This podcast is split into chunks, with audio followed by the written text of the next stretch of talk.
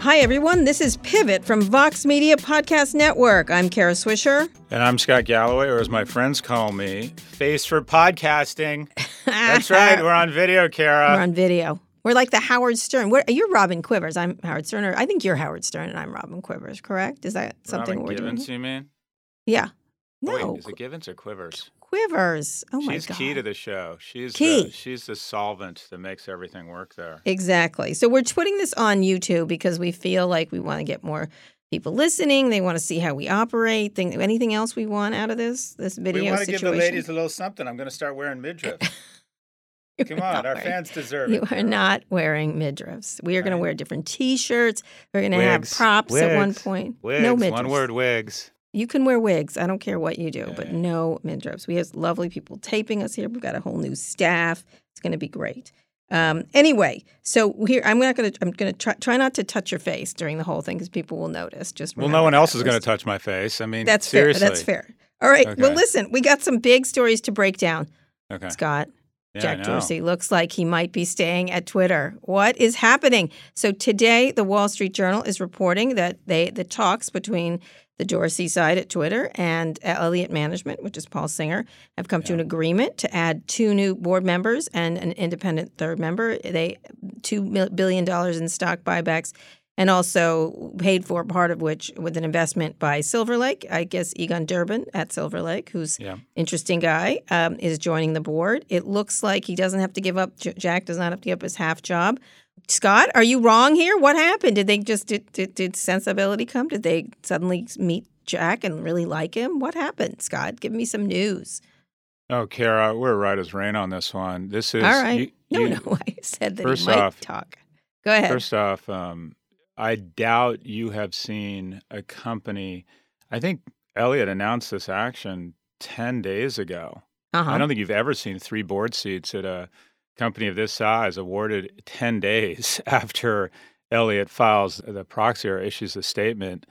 Uh, so this is unprecedented. And uh, every I've been following this, as you can imagine, really closely. There wasn't a single article that basically said Jack should stay CEO. And so the board knew that I, we said this. It was over before it started. Three board seats, uh, including one from Elliott, one from Silver Lake, a new one.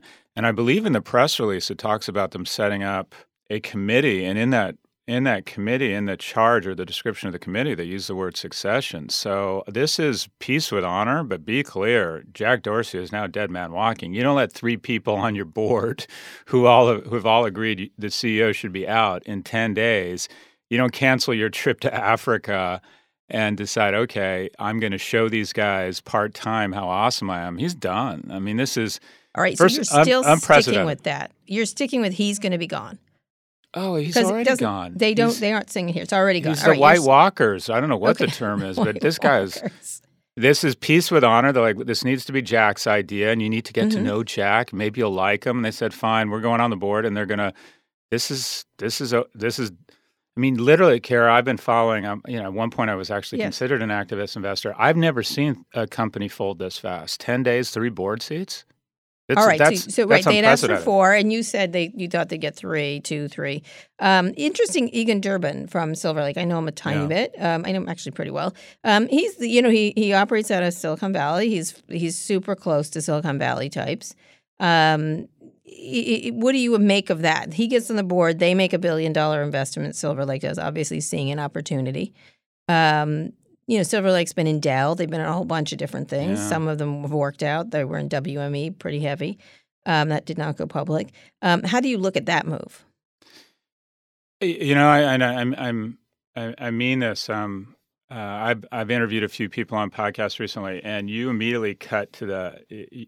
You managed to get to insight by asking questions. That's the correct question, and it's Silver Lake. What is Silver Lake's involvement here? And it means the following: It means a floor has just been put on the stock because if the stock languishes or go down, Silver Lake's going to take it private Mm-hmm. and them getting a billion dollars into the company and becoming what will they'll be one of their biggest shareholders. Uh, and they're doing it under the auspices of a $2 billion re- share repurchase. But what it is is Silver Lake wants a foot in the door, uh, equity stake to take the company private should the stock not go up. Silver Lake, Interesting. Silver Lake is not a public markets hedge fund. It's a company that takes big you know they go whale hunting for um, they take the biggest they, they do the biggest uh, private equity deals in the world. This is the first step in a take private by silver lake should the stock continue to fall. Interesting. So what so what's the next steps? All right what's the next step? You said said that jack was going to be out after 30 days. Possibly not the case or, or is this one of these quiet what do you how do you, no, how do you got, look at agree. it this is not a victory for jack is what you're saying He's got a stay of execution, but eventually he's on the gurney in about 90 to 120 days max. You don't let mm-hmm. three people on your board that showed up banging banging at the walls, publicly stating everywhere this guy needs to be out, and then you say, "Well, I'm going to." My favorite, my favorite statement by Jack next week was, I'm rethinking Africa given coronavirus and everything else, which is kind of a putting a heavy lift on everything else. Yeah, uh, yeah, the, yeah. And he needn't uh, have put that in there. He should have just said, "I'm not going." He, that's it. Yeah, that he just said it was a mistaken judgment. I'm that not going. And yeah. but uh, when you have three people come on your board who are of this kind of caliber, and they're going to be his largest shareholders, this is basically this is basically saying the, the, the lead director Philip, I forget his last name. This is like, okay, you guys have won you don't need to humiliate us. Mm-hmm. And so they're trying to position this as, you know, strikes deal. They got everything they wanted. I mean, they they weren't. Jack wasn't going to throw up his arms after ten days and say I'm out. But basically, when you they're announcing a special committee to look at a variety of things, including succession. You don't announce a committee to look at succession unless the CEO is leaving. All right. So, who are some of the name? What What do you think? What's going to happen next? And then we're going to get to coronavirus. Speaking of coronavirus that Jack mentioned, what, yeah. what happens next? Uh, the stock goes up uh, because they're going to start a share repurchase, and basically, this is this is the ne- the next chapter of Twitter has now the first page has been kind of written or open. This is a new company now with new ownership, and uh, Jack and the board, the new board members will pretend to be nice unless Jack, your idea around if Jack showed up Monday and said, "I'm all, I've been all wrong. Forgive me for my sins. I'm going to go full time. This is my plan. This is my product plan." I think maybe they give him some time, but I think in general, what they say is after the first or second board meeting, look, this needs. I mean, you know what they might do? They might just start calling him in the morning and the afternoon and making his life miserable. Board mm. members are allowed to do that, and keep in mind he does have another mm. job. So eh, he, uh, my guess is it'll be now I would say 60 to 90 days so he can claim it's his idea. Basically, what he's trying to do is figure out a way, him and the lead director are trying to figure out a way, peace with honor, the war's over, and they want this to be their idea. And Jack's going to try and hold on for as long as he can such that it comes across as his idea. But be clear, this is new ownership, new board members, a private equity player in there. We have never, and again, uh, we've just never seen a company give up three board seats in 10 days. I've never seen that before. Yeah, it's interesting to see who they're going to look at. You know, I was just thinking as I noticed Silver Lake, which I should have thought of Silver Lake, of course, would come in here. This is, it's interesting. You know, Egon Durban's close to someone like Nikesh Arora, who used to run ads at Google um, who used to be president of Google. There's a whole bunch of people, obviously, people like Susan Wojcicki. Many, you had a great list. You had a great list. Yeah, I, I thought your list. list. I just made really that solid. off the top of my head. I was, it yeah. was, it, you know, there's all kinds of people that could go into this job. I don't think Adam Bain or Dick Costolo are coming back for sure. I just put their name in there, but um, but there's certainly a lot of people, and now with Silver Lake, there's a couple of people that are sort of um, there's all kinds of people that are tight with with them, and you know they're very ensconced into Silicon Valley royalty. I would say. Um, they're right on Sand Hill Road. Um, yeah. They have lovely lunches, just so you know. Do they? Um, it's good yes, to know. Yes, they do. Yeah, and so it's an interesting uh, gang to bring in here, and they they definitely tend to cooperate with the, with the entrepreneurs, like with Michael Dell and others. But uh, but they certainly they've been exposed. They haven't made all the great moves. I'll tell you, the WME one I think has been tough for them because it didn't go public. Yeah. Um, and Dell has been a you know a real struggle. Um, but it's has Dell been a struggle? I don't know much about yeah, it. Yeah, over time. I mean, I think well. what I think it's it's they've had they've had ups and downs, but they certainly have enormous amounts of money. And Egon has uh, this this is typical of Egon very much. Um, he's he's kind of a uh, I don't want to use that term that everyone uses a baller, but that's what he is. Um, and uh, and it'll be interesting, but he's super tight with Silicon Valley, top yeah. notch. Anyway, we'll see. All right, so you are saying there will be a new CEO in thirty to sixty days, unless Jack comes back with a plan. So and... to be fair, I mean, t- time goes fast, but this is okay. We fold. You have the board seats, and we're going to put together a committee to look at the CEO, and we would like. Piece, uh, Jack's been a good guy. He's got a history here um, we want this to be what I'd call a, a dignified exit, but mm-hmm. there's just no way you let three adversarial, you give up three adversarial board seats and expect the CEO to stick around when their primary justification for getting those board seats was they need a new CEO. Yeah, there's it's going to be a tougher board. It's going to be a, a tougher board on him. You mean it's going to be? Had, it's no. I would go even further than that. It's going to be a board. Yeah, well, yeah, that's what I mean. I mean, I think a lot of them are very close to him, and and he, you know, like Bret Taylor from Salesforce and others. I, I still wouldn't uh, rule out a purchase by someone. That's you know what I mean, like a Salesforce, and I think that'll be interesting. So there's uh, that, that's an interesting question, and just to pause there for a second. So Salesforce is interesting, although his board, I think, basically said to Benioff, who obviously has just so much credibility with his board because he's just delivered in spades. And I actually know one of their uh, board members, Sandy Robertson, who's just kind of this very high integrity, smart guy. Anyway, but who else would it be though? I'm having trouble figuring out. Yeah, Somebody asked me that it. question. Very few people Who's can this? buy it because of uh, antitrust. Who? Like none of the big companies. That's right. You antitrust. Think Amazon. Right? Uh, none of the Chinese companies can buy it. There, it's China, it's yeah, a very difficult right. purchase. Disney right. isn't going to buy it um, at this moment in time. So I think Salesforce is.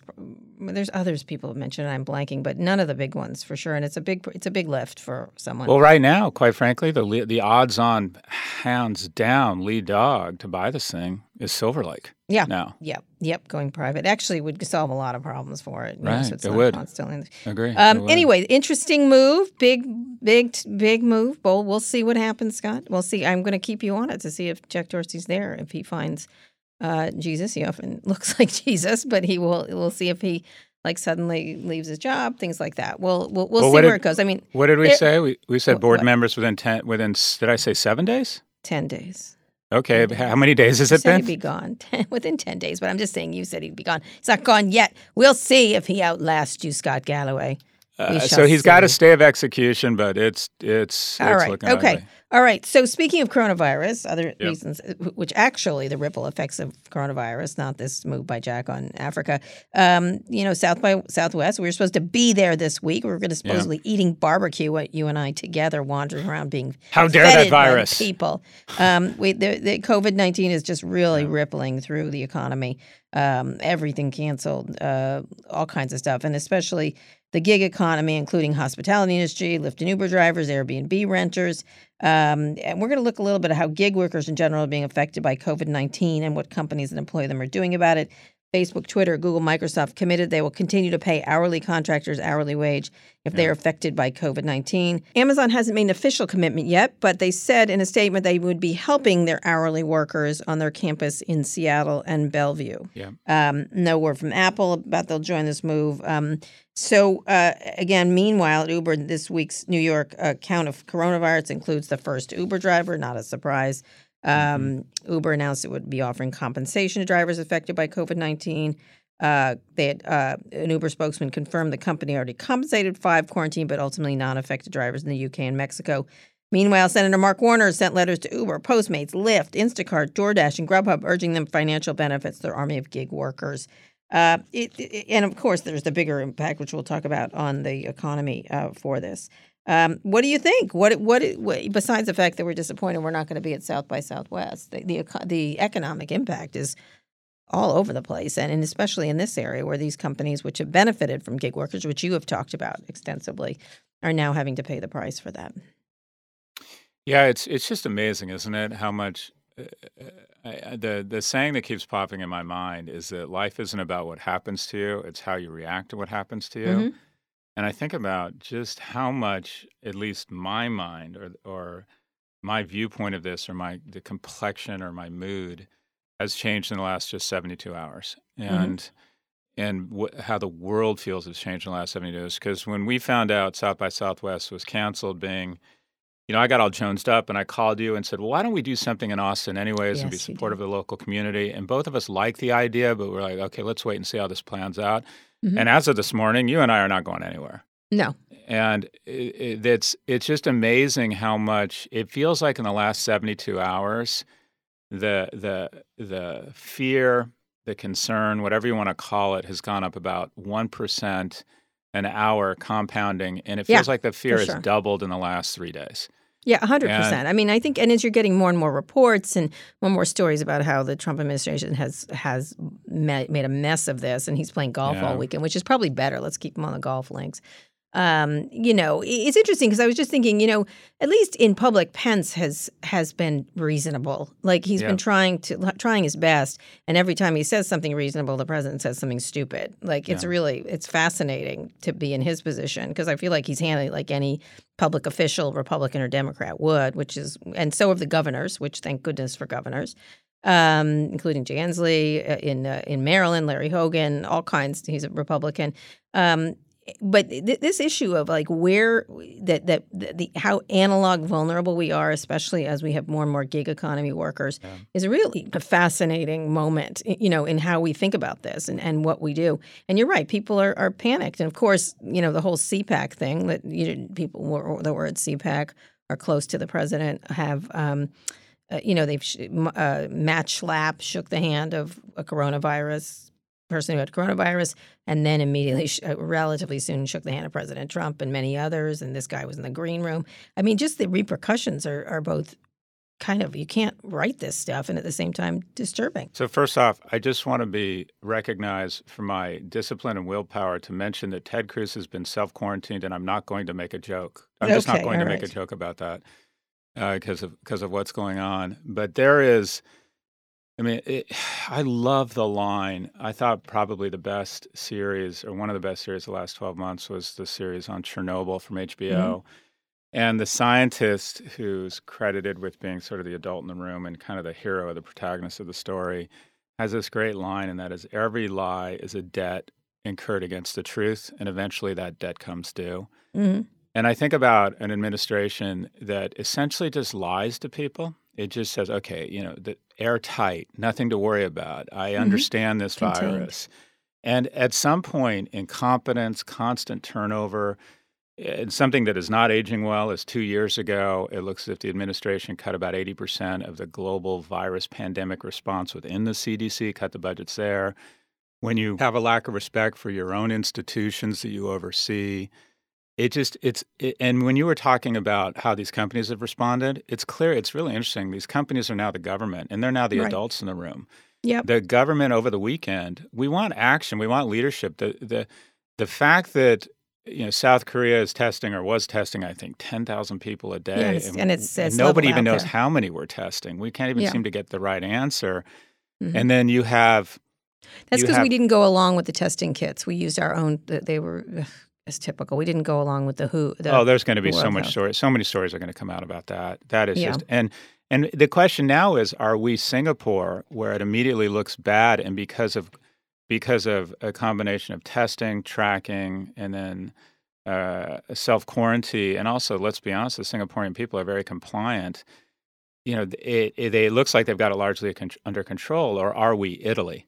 Where right. Uh, just three weeks ago there were only 17 people, and now we have 17 million people being quarantined, and we're not sure. Right. I mean, this is going to be so interesting the limits, the tension between handling something like this and democracy, because right this is one of those times where authoritarian rule looks like it's well, it's not authoritarian. Pretty... He's they're just incompetent. That's really incompetent and selfish and trying to hide it because of the loving of the stock market. I think the stock right. market. I think the combination of him being a germaphobe, and I, I don't think we can stress how important that is. Just doesn't want to face it. And then the second part uh, his his obsession with the stock market as as a, as a proxy. You are right; these companies, these tech companies, have become the government, and they're the first to step out. McDonald's has not done so, and others that have gig economy workers essentially. And so it, these the, they do have to step up along with governors in terms of governing this country, which is is fascinating. Like what ha- this can't happen continually. The government has to step in and actually do its job. But um, but it's so, really Kara, it's really interesting that they've they've stepped just, up. It, did you pull up your way. phone? I mean, we taped this a day before. Market's down two thousand points. That yep. shit is getting well, real. It is because wow. of the gas prices and things like that. Prices, so, yeah. so what what's the effect on the bottom line? For speaking of which, these tech companies are going to take these costs on, and and not the government, and uh, and then this stock market situation. Where what is your what is your viewpoint here? What where does it go? Well, I mean, the, the honest answer is uh, I don't know. the the I mean, if you look at what's just so interesting is, and you always related to your your past, but so let me back up. These companies, in my opinion, the tech companies and these leaders are doing the right mm-hmm. thing, and I think they're leaders. I think they're mm-hmm. saying, all right, who's most vulnerable? Small mm-hmm. and medium business, gig workers, uh, kind of blue collar workers. And what the government should have done over the weekend is something similar and announced some sort of so there is monetary policy is no longer a weapon. Interest rates are so low, we're out of bullets. It's got to be some sort of fiscal policy. And what I mean by that is over the weekend, the president should have announced a policy such that every small and medium sized business can get a 0% interest loan to make sure that the wheels are humming because we will get through this. I don't know if it's a month, I don't know if it's a year, but you want to make sure there's small and medium sized businesses on the other side that are still alive. Mm-hmm. And they're the ones yes. that are, you know, that is that is economically what you would refer to as the vulnerable population here. Right? Sure is.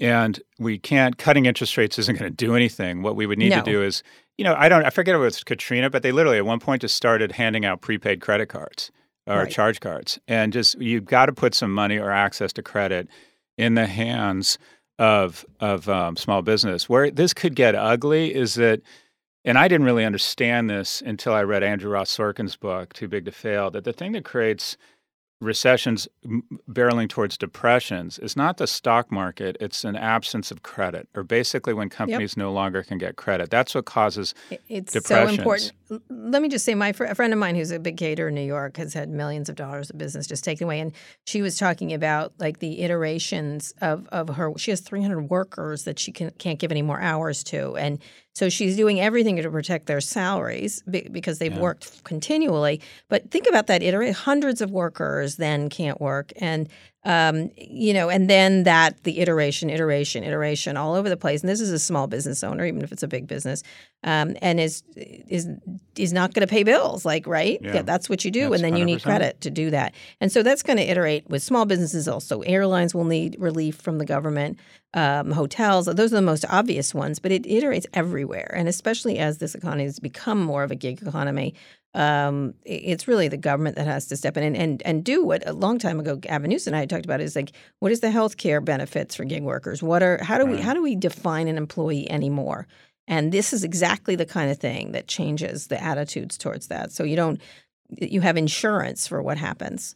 Um, so it's a big it's a big deal. We're gonna we have one more before we have a, a friend of Pivot coming on, but before that, uh, Facebook removed Trump ads, uh, misleading ads by President Trump's reelection campaign about the 2020 census. The Trump campaign released ads on a platform that said President Trump needs you to take the official 2020 congressional district census today. We need to hear from you in the most important election in history. The campaign linked the census directly to the Trump campaign, a misrepresentation of an official government survey the Census Bureau. We're supposed to begin the population survey until next week, which is also in the, in this middle of this crisis. Um, is you wonder what the, how they're going to hire people? Facebook said on Thursday that the Trump campaign's message violated its policy against interference in the census.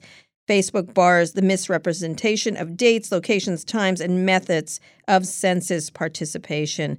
Facebook said in a statement, quote, there are policies in place to prevent confusion around the official U.S. Census, and this is an example of those being enforced. Um, you know, eh, this is the right thing, but at the same time, they kept that Joe Biden video up. Like that, they're being attacked for that. Um, Twitter uh, said it was misrepresentative um, or manipulative, or some word they put on the bottom where nobody sees it. Um, so, what do you, what do you, what, what do you think prompted them to take those ads? And they've been so um, lenient on other free speech. Well, that that's the thing. I, I just don't know. It seems to me their terms of service are are nearly impossible to understand the consistency around them. I don't. You know, I mean, every time the president speaks, it shows the inconsistency of their terms of service because he's still on Twitter.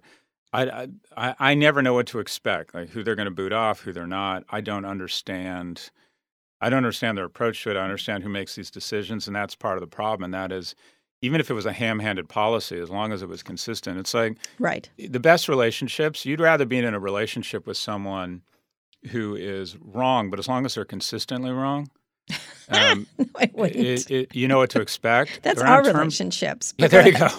there you go. You know, I'm inappropriate, but you're used to that, so you, you expect it. So, but with Twitter, with with the terms of service around this stuff, you get the feeling it's a bunch of people, press people in a room, going, "Okay, what do we do?" And then whoever's the loudest voice gets that decision. They just haven't right. been able to establish anything resembling like a constitution around behavior, authority around what gets kicked out. At least that's my sense. Do you have a sense Yeah. for what they're doing? Well, I here? think the sense is it's like a bridge too far. They're just pushing for bridge too far, and this group, the, uh, the Trump group, you know, pushes it too far, and then hopes they get through. What you do is you do twenty shitty things like this, and this is let me just let me try to do this technically. This is shitty, um, and and manipulative. Um, uh, and and lots of groups uh, have been warning Facebook around the disinformation, and especially when it's coming from the presidents and the and the, and the uh, uh, the the Trump campaign. But at first, Facebook declined to remove the campaign ads on the census. You know what I mean? Like until they were alerted, and so th- they do twenty shitty things, and then nineteen of them get to go through, and that's that's the way these people are, and this is what they're going to do. And Facebook is caught, uh, you know, just playing defense the whole time instead of offense, which is what they should be doing. You know, the the Biden again, the um, the Trump campaign was pushing out a very very doctored video of Biden saying he supported Trump, which is insane. Um, And you know that that idiot who works for him, Dan Scavino, um, was pushing it out, and then the Trump Trump retweeted it, and and it was clearly doctored. Um, it just it, it, you know, and again. Twitter did something, but it just labored it manipulative. I think there was something at the bottom, manipulated video. Which what the hell is that? Just take it down. Like it's kind of Yeah, it's agreed. fascinating. Um, yeah, but you're right. They don't have any standards, which is really irritating. And you need standards at this moment um, to be doing this in terms of what they're going to do. You know, just I don't even get it anymore. I, I don't even understand it. What what their what the game is here for them. Where are you today, Kara? Are you? I'm in are New you? York. I'm in New York. Oh, you're in New York. And what's the? I'm just really curious. What's the mood like? I have to tell you, a the subway was change? packed. Was Yeah. subway was packed, even though the the the governor and the I think the mayor were talking about don't go home, go to work if you don't Right. need to. Um, I was wearing gloves. Uh, there were people were not wearing masks or anything like that. A couple of people were. Um, so it seemed like a typical day uh, on the subway to me. Um, Yeah. I, people were out all day yesterday in New York in the park. It was a beautiful day. Um, so it's interesting. I mean, it looked like restaurants were full. Um, uh, you know, I think people are, but I think every everywhere you went, people were. You could hear, overheard people talking about coronavirus everywhere. Like, oh, and and so are we. Everyone. So I think people are super nervous, and I do think the the business implications. I mean, I I spent the weekend thinking about the code conference and um, and all kinds of the stuff. The iteration. I canceled several. I canceled several speeches. Um, you know, you and I are supposed to go somewhere in, in Europe s- relatively soon, uh, and Yeah. that you know, who knows? Who knows what's going to happen there? Um, I'm hoping this will all level out. That's really what the what the hope is. And yeah, we're course, all hoping it burns out fast. I mean, what you want, I was thinking about what you really want in government is Mhm. these guys, the goal is you want to be accused at some point of overreacting. Yep, exactly. It's to be accused of overreacting is one thing. To be accused of underacting is a is a crime as a Agreed. government official. Agreed. And And, that's Trump. And I think that's Pence where they are now. They're going to be accused of underreacting. There's just Yeah. no getting around it. There's nothing they're here that feels like an overreaction. They they they. This is just how they are. They're just incompetent. Is really what it is. The- just the another other- example of incompetence. The other thing I was thinking about was, and this goes back to, and I think there's a, I don't, uh, I don't know if it's a business lesson, but we talked about RedEnvelope last week. I remember this reminded me of in 2007. It's always, it's always this one-two punch. It's always, it's always a combination of peanut butter and chocolate di- Mhm. of disaster. Uh, two things come from opposite or different, varying directions. One's typically economic, the other some sort of exogenous impact. When I read envelope in 2008, the beginning of 2008. The dirty secret of retail is that, or especially retail, is that you lose money for 45 weeks a year, and then from basically from Thanksgiving to Christmas, you make a ton of money, and you hope to make it all back. And so we had all of our gifts, you know, all of our cashmere blankets and you know chess Lord of the Rings chess chess sets on a on a cargo ship, and there was a longshoreman strike in Long Beach, and we couldn't offload our products, so we had to go get an extend our line of credit to go buy more stuff to get ready for the Christmas season. And an analyst, a fixed income analyst at Wells Fargo, presciently sort of saw the credit crisis coming and pulled our credit line. And 11 weeks later, we were Chapter 11. Yeah. So an exogenous event and a lack of credit was sort of the one-two punch for what was a fairly, at the time, what felt like a fairly robust publicly traded company. And if you think about what's going on now, we obviously have this coronavirus, but what you also have this exogenous shock of oil prices mm-hmm. diving and potentially taking down the market. It's like it's just couldn't have come at a worse time. And what's Yeah. also really interesting about this is I remember I was born in an era where uh, oil prices going down was good for us because it ceded power, it transferred power from the Gulf back to us. Yeah. And now case. oil prices going down is actually a bad thing for our economy because we're a net exporter and the largest energy producer in the world right now. And what might be ground zero, if there is, I think we do plummet into something really dangerous economically or really historic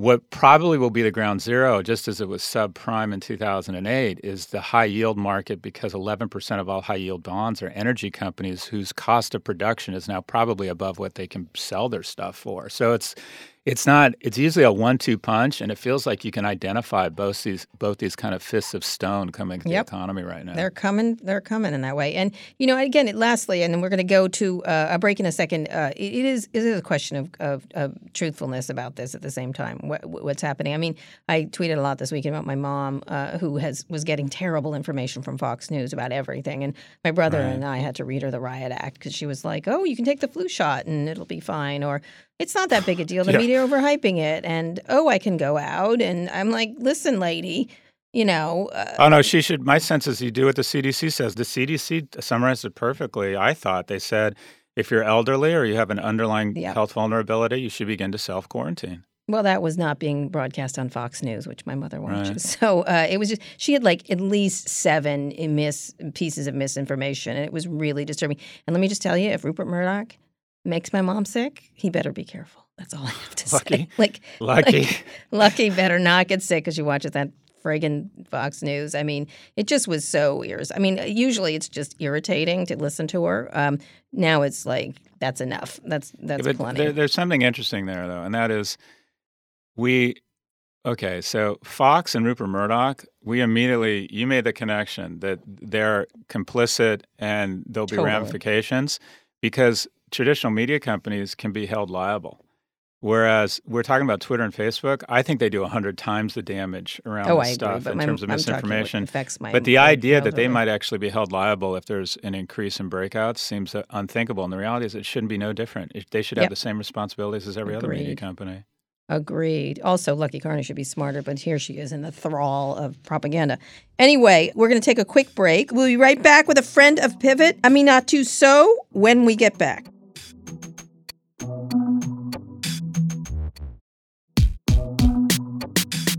All right, we're back. We have a friend of Pivot in the studio. I call her Amina. She's a co-host of the brilliant podcast Call Your Girlfriend and is publishing her book uh, with her partner there, uh, Big Friendship: How We Keep Each Other Close, coming out this year. In July, Amina also used to work in tech, including at Google. It was International Women's Day over the weekend, and Elizabeth Warren dropped out of the primaries and was brilliant on Saturday Night Live.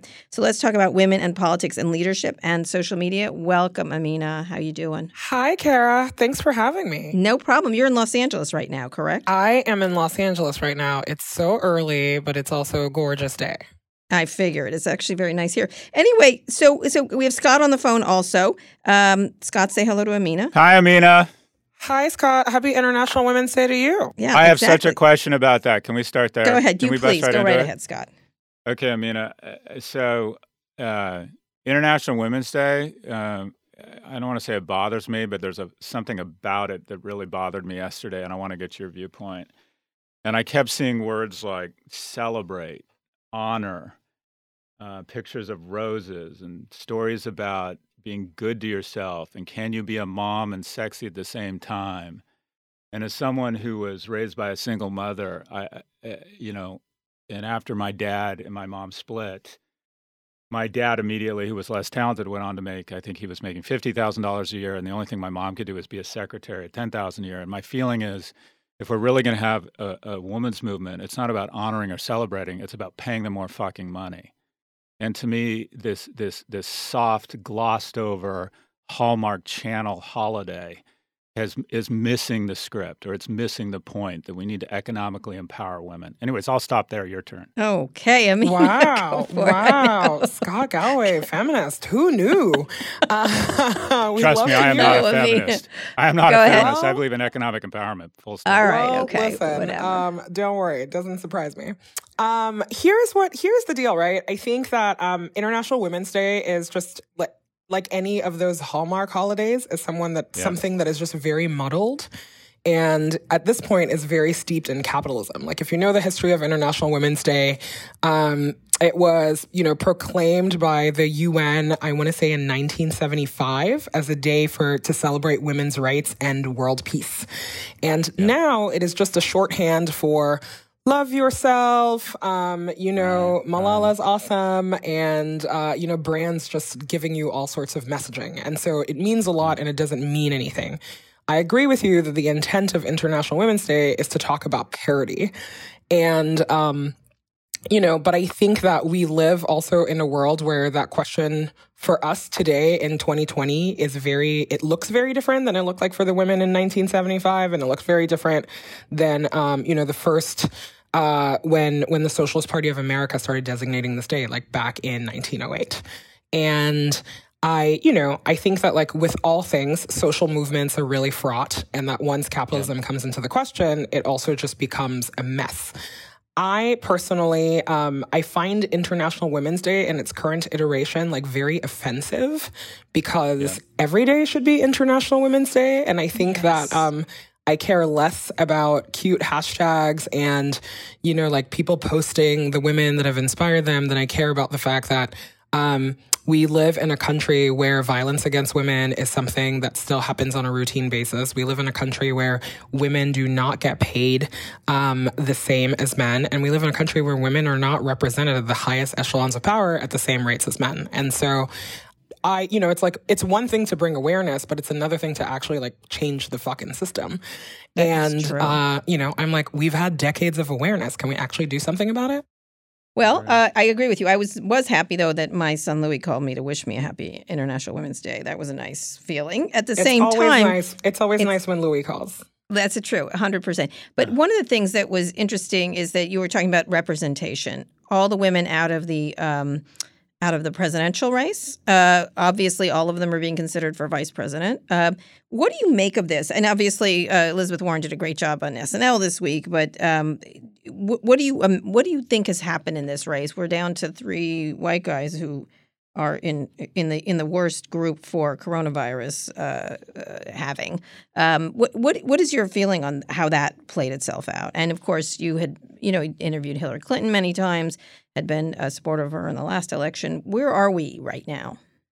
I mean, I think that we are exactly where we have always been a place where um, there is a very strong glass ceiling for women. We're in a place where women's leadership is just not taken um, we pay a lot of lip service to it, but we are seeing that it's not actually being paid attention to because the script the last time in 2016 was that a lot of people said they didn't like Hillary Clinton, which I'm like, you can, fair. Voters can feel how they want to feel about it. The thing that I am always fascinated by is when people say, we want a woman, not this woman.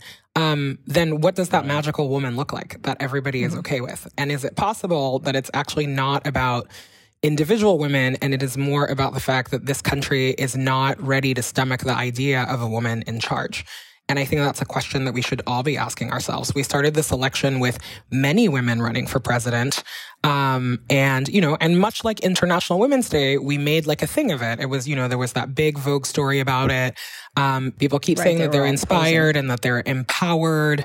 And we hear all of the words, but when push comes to shove, um, what are we seeing? We're seeing that like a woman's candidacy is not seen as a viable thing, and we we we heard the word electable over and over and over and over again when it came to Elizabeth Warren. And maybe the truth is that for women to be electable, people just have to elect them.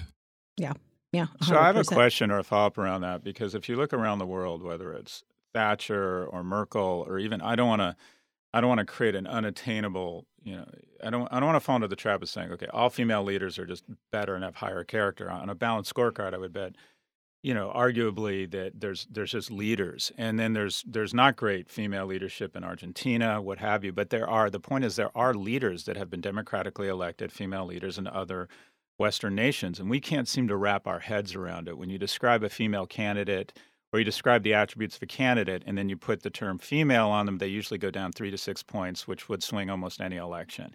Where does it, why is that in the US? Where, if you reverse engineer, where did that start in America? Our ability that, our, that, that has resulted in we handicap female candidates by three to six points at the polls. What, where, what is the ground zero of this?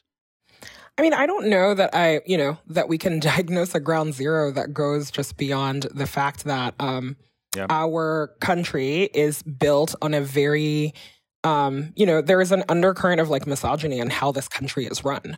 And I think that that happens by design, but I think that it's also something that a lot of people are really happy to talk about the fact that, you know, maybe that it's 2020 and maybe we have um, they're excited about women running, but the truth is that we don't, we just don't have a good model for it.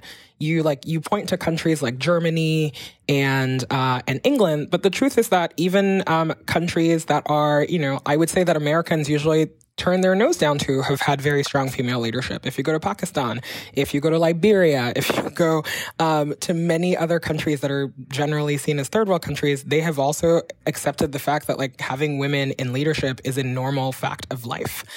And so I think that in American politics and in American business, it can't surprise you that we don't have female leaders in politics if we don't see them in business, if we don't see them in tech, if we don't see them in entertainment. The problem is not a problem of one industry. It's also not a problem of a pipeline, as people talk about all the time. That's simply not true. It is just the truth that we, um, we have accepted for now that we will let women get as far as is, as is socially acceptable and that it takes someone extraordinarily exceptional to break that mold. And that person has not, um, that person is not in our consciousness yet. Well, not yet. Now we talk about we, we, this is a tech and media show. Who do you want to call out in that regard? Why does it? It's the same in tech. It's and it's gotten worse, as you know. You've worked in tech, and then the top ten podcasts are all in 2019 are all hosted by men. I mean, and you have a very popular except for the uh, podcast, podcast of the year. Yeah, except for that. well, Sorry, it's like who do you not call out, right? Like tech is actually a really good example. Um, there was a big push when I was in Silicon Valley a couple of years ago where people, you know, started paying a lot of lip service to the fact that we were tracking these numbers. Just like, great, we are tracking the representation. Um, one year, two years, three years, 10 years, the numbers haven't changed. And in some cases, they've gotten Not worse. So what is the point of tracking if um, you know, we say that we are um, we are an industry that cares about data, that cares about facts, that is built on engineering, and engineering cannot fix this problem. I was like, what does that say about what it is that we're actually doing by just tracking these numbers? So, what does it say? I mean, I think it says that tech and all of America is not ready to have a reckoning with the fact that it's honestly at this point, I would say embarrassing. We are this, you know, I'm like, we're living in 2020. We are living in the future that we were all told we would live in. And very few things have changed when it comes to um, what is going on for women in leadership. So, so is there any solutions you have? I mean, are you making solutions in your book, this big friendship, which is about women's friendship? Yeah, correct? I mean, the solution that I have always looked to is. Um, you know, I think that like for women and for other marginalized people is that we have to build our own power because we are not going to be invited to power. Like I really believe in building bridges horizontally. I believe in this idea called shine theory that is really about, you know, it is about building your own power and instead of hoarding power the way that like the traditional system does is about making sure that you give it to other people because you know, I think that at the end of the day, you know, there is a world in which you can have it like in Europe where there is like a quota system, you know, where you say, okay, all boards have to have like a third female leadership. All industries have to do like the government just steps in and says, this is what we have to do. Because if we leave people to their own devices, it is not going to happen. Or um, I think that some of us are playing the long game and really believing that, you know, over generations it will change, but the change is very slow. Yeah, absolutely. Amina, thank you so much for coming on the show and have a great time in Los Angeles. Amina's book coming out is called Big Friendship How We Keep Each Other Close, and her fantastic podcast is called Call Your Girlfriend, which is what I just did. Thank you, Amina. Thank you so much. All right, Scott, do you feel emboldened now? Do you feel good about So actually, that? Karen, I, I, wanted to say this, or sure. I would have liked to say it when Amina was on the phone. I do think, so I love the Bill Clinton statement. There's nothing wrong with America that can't be fixed with what's right with America, and capitalism okay. is definitely, uh, uh, Amina brought up capitalism uh, as it relates to gender balance. And I do think it's happening slowly. And I think, you know where I think it starts? I think it starts in the boardroom because the board – Yep. Tends yep. people just have a tendency to to uh, envision people in leadership roles that are like them, and whether they want to admit it or not, that's that's typically where they go, just psychologically. And I've seen it happen over and over on nominating committees and boards where we have to pick a CEO. And there are there has slowly but surely been over the last 10 years and in the last 24 months it's accelerated an intolerance for all male boards and i'm not proud to say this but i've been on several of them and now what's happening and this is great is that a lot of institutional investors ranging from CalPERS to Ontario Teachers to I think it's even BlackRock has said we're not buying stock in any company that has a board that's not diverse. Diverse, And yeah. it- It's not just women. It's not just women, by the way. It's all What's that? kinds of. It's not just women. It's all kinds of diversity. Yeah, but my, my point is it is it, it's happening too late. It's happening not as fast as we would like, but it is happening and I've seen more momentum around it in the last 24 months than I've seen in the previous 10 years. All right, but I would like it to be legislated at this point because it's getting ridiculous. Anyway, but before we go, and by the way, Bill Clinton, let's. Let's. I, I next this week his fail is on this in this video with uh, this documentary with Hillary Clinton where he. Oh, did you see that? The press weird- loved it. I didn't see it. Yeah, You- you I, I did not, not like his apology to Monica Lewinsky, who I think is a wonderful person, and I just think he's just still living in the denial stage of very bad behavior by Bill Clinton. Anyway, both apologize though? Weren't they weren't they both involved in it? I, sort of. It's the it's literally the worst apologies on the planet. I just I'm sorry. I know you're not supposed to judge apologies, but in this case, it's pretty bad, and it's a long time. Um, a long time taking too long. Anyway, um. It should have happened a long time ago. Anyway, before we go, Scott, uh, we're not going to end on a bad note. We're going to end on a good note. You have a new podcast. Um, That's right. I'm which- Dr. which- Phil, your Oprah. I owe everything to you, but we'll soon leave you and forget you and just send you a Christmas card. I don't want a Christmas. card. Flowers on International Women's Day. Maybe a certificate to a spa, because that isn't Oh that what all God. women You know really what? want out of All life? right, listen a to me. spa, listen to me. As usual, you're distasteful and offensive, which is why I like you. Oh God. Listen, you have a new podcast. people. I want. Sorry, it's go called. Prof G. We're going to play the promo for your podcast, Prof G. Because if you can't get enough Scott, here is some more Scott. All right, Scott, we're going to bang out the Prof G podcast promo. Take it away. Okay, no problem. Let's do it. Okay. That's right, bitches. The dog has oh, a pod. Scott, I, you know, I don't know if we want to call people bitches, and not sure people know who the dog is either. No, no, okay, no problem, no problem. Hi, everyone. This is Scott Galloway, the Prof G podcast. What is a podcast? They suck, but the dog's pod sucks Uh, less. you know, I don't know about What? the negative No, not good. Let's Not try. good. Let's try positive. Okay. Four words to describe the Prof G podcast. The first and second, Shama and Lama. The third and fourth, Ding and Dong. Show up for Prof G. It- that was positive. Not sure that made any sense though. Got it, got it. Okay, okay. All right. Pull it together. My name is Scott Galloway. I'm a professor of marketing at NYU Stern School of Business. I've taught over 4,700 students, served on 12 boards, started nine businesses. Some of them worked, some of them haven't. I want you to be successful professionally and personally. Every week, we're going to take an unfiltered, full body contact, no mercy, no malice view of the business world and what can be learned. Show up to Prof G. We're going to have office hours, expert interviews. Prof G launches on March 19th. You heard of D Day? Well, this is Dog Day, March 19th. Show up the Prof G podcast. Oh my God! Really? What do you think, Kara? You've created a monster. This is your fault. It is my fault.